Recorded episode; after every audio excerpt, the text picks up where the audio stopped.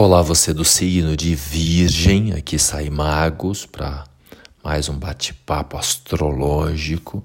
Válido também esse episódio para quem tem ascendente em Virgem ou e ou quem nasceu de noite e possui a lua em Virgem. É importante você ter um pouco mais de compaixão com você nesse final de março, começo de abril, viu? Pois as coisas podem ficar um tanto ofuscadas aí na sua cabeça.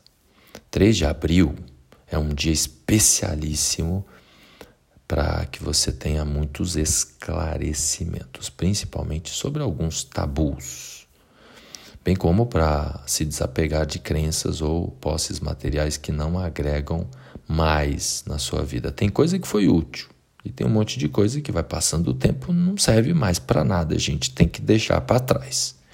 A partir do dia 5 de abril, uma fluência gigante no que se refere aos relacionamentos afetivos e parcerias estará se encaminhando aí na sua direção.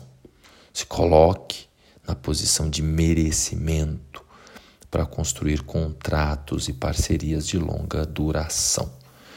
A maior clareza na cabeça, na verdade, estará prevista lá para a segunda quinzena do mês. Inclusive, é um período em que você irá ter muita segurança na sua relação e pertencimento a uma dimensão maior da existência. Então, o ceticismo deixa de lado, confia. É um momento de confiar mais, acreditar mais.